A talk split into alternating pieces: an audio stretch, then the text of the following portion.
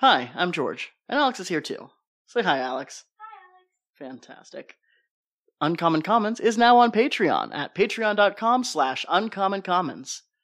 There are currently two tiers with plans for more in the future. Supporting us at the $1 level gets you access to all of our bonus content, including the Common Area, which uploads new episodes twice a month.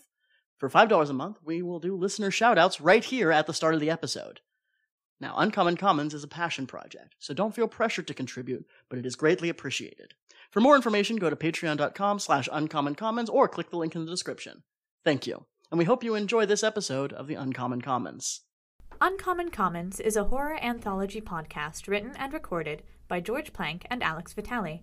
Content warnings can be found in the episode description. Today's story is Watch and Warning, written by George Plank.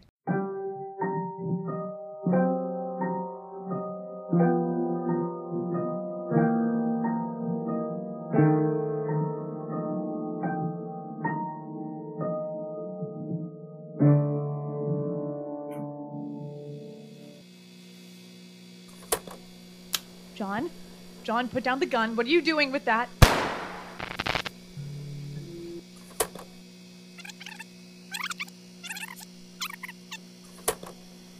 John? John, put down the gun. What are you doing with that? You're still listening to that? Well, yeah. Aren't you the least bit concerned? Why should I be? Because it sounded like I just shot you. John, do you even know how to take the safety off a pistol? That's my point, Jane. Those things aren't safe at all. John, put down the gun. What are you Just doing give it a rest. You're gonna scratch the vinyl if you keep messing around with that. Uh, g- give me a minute. I, I think I'm onto something here. John? John, put down the. Stop screaming and let go of my arm. It's just a power outage. The storm probably knocked it out. When did it start raining? Well, it's not really raining. Huh? It's. Wait. It's raining on the inside? I guess what they say is true. Neither rain, nor snow, nor sleet, nor void will stop the mail.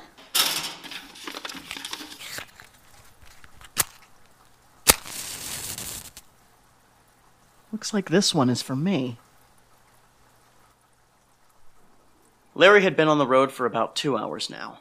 The journey to his friend's house was more or less a straight shot on the interstate, but it didn't change the fact that Bernard's house was still over a hundred miles away. Larry wasn't going to complain, though. I mean, it's not every day that an opportunity like this rolls around. He and Bernard were close friends in college, and had shared a small apartment for a few years until Bernard's startup took off in a major way. Soon the offers started rolling in, and it was no longer viable to run a business out of a shared space. The two of them still kept in touch, mostly over social media, but occasionally Larry would receive an invite to one of Bernard's holiday parties. The first few times he turned down the invitation due to work scheduling conflicts or just the fact that Bernard lived so far away, but eventually the stars aligned and he was able to make the trek up. Thinking about the house now, Larry laid into the gas with a little bit more intent. At that particular Memorial Day barbecue, Larry could hardly believe that such a house could even exist. The weather that day had been bright and sunny with a light breeze, meaning everyone was perfectly comfortable no matter what they were wearing. According to Bernard, it was almost always like this. The altitude and unique location meant that it hardly ever rains more than a light misting. In fact, the entire time they had lived there, it hadn't stormed once. Sprawling front lawn with a sizable garage and a driveway. The house itself was over 5,000 square feet spread out across two floors. While most people were convening in the backyard near the pool, Larry stayed inside staring at the extravagant home theater system Bernard had installed. It had been difficult at his service job to get the entire weekend off, but when Bernard called him a week ago saying that his fiancée and him would be leaving the country for a week and needed someone to look after the property, Larry called in every favor and pledged as many weekends as he could to make this happen. He had directions printed out and ready to follow, but it would be incredibly difficult to miss it. It was one of those houses that sit alone among the trees on a hill or mountainside. The kind that are clearly visible from the highway. Most people couldn't imagine that anyone could possibly live there, but for one sweet, sweet weekend, it was going to be Larry. The interstate may have been a straight shot, but the road to get to the house was a little bit more circuitous. Larry drove up the hill along the singular winding road to get to the top. On one side, trees blocked his line of sight upward, and the other side, a surprisingly steep cliff face taunted him, protected only by a very thin railing. He didn't have any room to complain, as there was only the one route there and back, but as he crested the hill and looked over the house, his excitement also peaked. He pulled up the driveway and raced out of his car, up the steps to the landing. Bernard had said the keys would be tucked away just out of sight. Larry reached behind one of the planters on the porch that held a plant with an impossible to pronounce name and retrieved an envelope. Inside were the keys to the front and back doors, as well as the garage and a couple of the closets, and about ten pages worth of instructions on what exactly he wanted Larry to do. Larry practically threw those on the ground in the rush to get the door open. With a speed that would rival an Olympic runner, he got the door open on his fifth try. Finally, he had free reign over the property. He could hardly contain his excitement as he ran from room to room, laying temporary claim to everything and deciding which room would be his for the rest of the weekend. After several laps in the pool, a few free throws at the basketball court, and trying on every bathrobe in the wardrobe, he settled in with a large banana split in front of the 75 inch television and became engrossed in the full cable package. After watching his third or fourth hour of a crime procedural marathon, Larry heard the home phone ringing. He grabbed the cordless off the end table. Uh, hello, Cisnac residence. Oh, so you did make it after all, Lawrence. Number one on my instruction sheet was to call my cellular as soon as you arrived. Bernard's voice cut through the receiver. Both of them sat in silence for a few moments before they both broke into laughter. oh, I'm sorry, Mr. Sneezak. Please don't fire me. I really need this job. Larry's voice dripping with sarcasm. Ooh, you're on thin ice, Cribbins. Bernard laughed it off. Uh, seriously, how's the drive up? Uh, not all that bad. You need a better class of neighbor, though. Well, I'd need neighbors first, and we both know that isn't going to happen. Yeah, well, don't be surprised if I go stir crazy from the isolation. Here, I thought you were used to being alone by now. Shut up, dude. You know I'm right. Uh, Penelope's waking up. I just called to check in. I heard there was a major storm watch in the area. Larry walked over to the windows and looked out over the backyard. A light drizzle had begun to fall over the grass.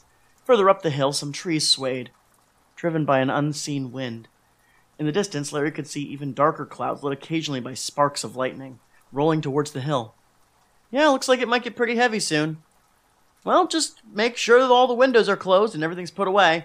Yep, uh huh. Okay, uh, sure. Larry rushed to throw on a pair of flip flops. Larry, you still there? Don't mess this up! Bernard hung up the phone.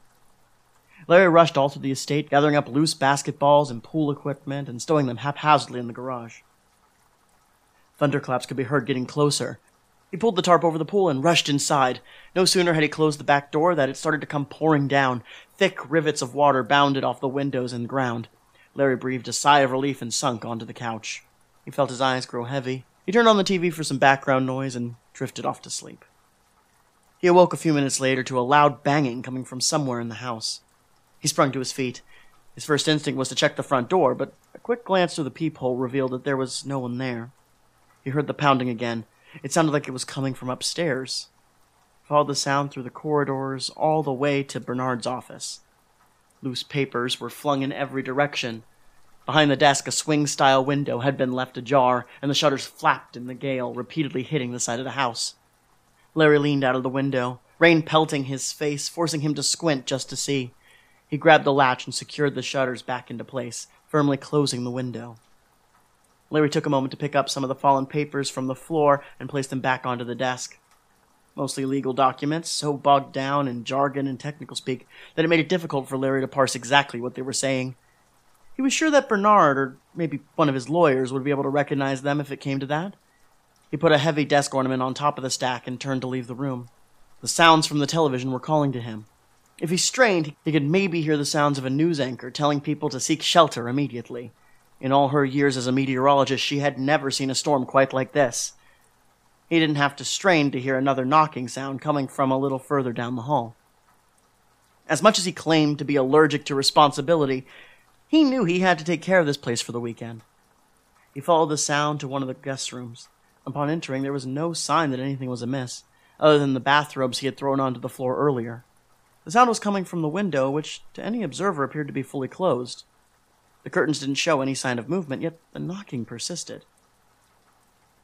It seemed the closer Larry got to the window, the slower the knocking became. When he had first heard it down the hall, it was quick and frantic, but now it had the steady cadence of a pocket watch. He reached forward to grasp the curtains, the knocking just out of time with his own heartbeat. He threw back the curtains. Nothing was there. A couple heavy drops landed on the window pane, making a less than gentle plop, plop, plop sound. Larry had lived in his fair share of apartments before. He knew that older buildings can move and settle and shift in the wind. Big house, lots of room noises. He pulled the curtains closed. Almost as soon as he did, there came another sound, almost like a thudding. Still, so strangely rhythmic. He pulled back the curtain again, just in case. From the guest room, he could see the front of the house and the tops of trees that overlooked the slope of the hill. Lightning flashed, and for a moment, he could swear that he saw a shadow cast over the tree tops. But as the thunder rolled and the light subsided, Larry convinced himself that he hadn't seen anything at all. Surely it was the shadow of a tree just a little further up the hill, gnarled and twisted into a bizarre knot. Now, the only lights illuminating the hill were the ones coming from the house itself. Another bolt of lightning crested in front of the house, and as the roll of thunder came in, the lights in the house went out. For the first time since he arrived, the inside of the house was completely silent. The TV was dead, so was the landline. When Larry held the cordless up to his ear, he heard no dial tone or busy signal, just the irregular tapping on the window. In a moment, that silence was ruined by a metallic screeching noise. Larry dropped the phone and ran to the window overlooking the backyard. A lightning flash revealed that the storm had torn the roof almost completely clear of the garage. Larry stood Larry stood there in the window, frozen in terror, not just at the full fury of the storm and the strength of the gale, but at the very real possibility that he would be held responsible for the damage. He didn't have enough in his bank account to cover these kind of repairs. Quite frankly, he didn't have enough to buy groceries when he got back to his apartment. As he spiraled further and further into a depressive state, wind whipped at the building. It whistled in each crack and crevice. The howling of the wind grew stronger and stronger. In an instant, it sounded as if every shutter on the building became undone, and they rattled in mocking protest. The beams and rafters quaked and quivered against the immense strength. Not satisfied with the garage, it seemed, the storm had set its sights on the house itself. The rain drilled down against the walls, and each board groaned until it sounded like the house might be lifted off at any moment. And suddenly, it stopped.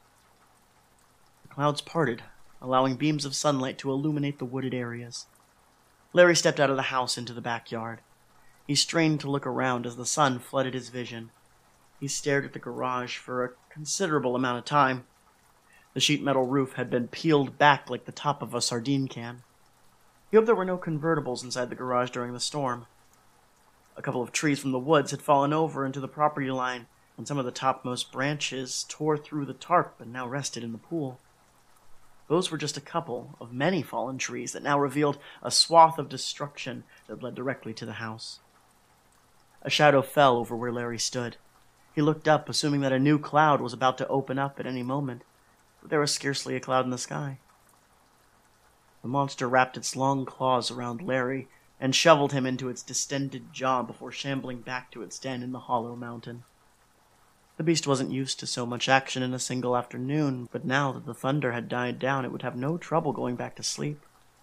At least, until the next storm. Don't! I'm surprised the match stayed lit as long as it did. It didn't. I just didn't want to interrupt the flow of the narrative. Oh, fair. Uh, did I get anything? Uh, yeah, let me check. Well, are you going to give it to me or just stand there like an idiot? Um, yeah. Why is it wet? Oh. Jane, is. Is that. It certainly looks like blood, John. Oh, good. I was just checking.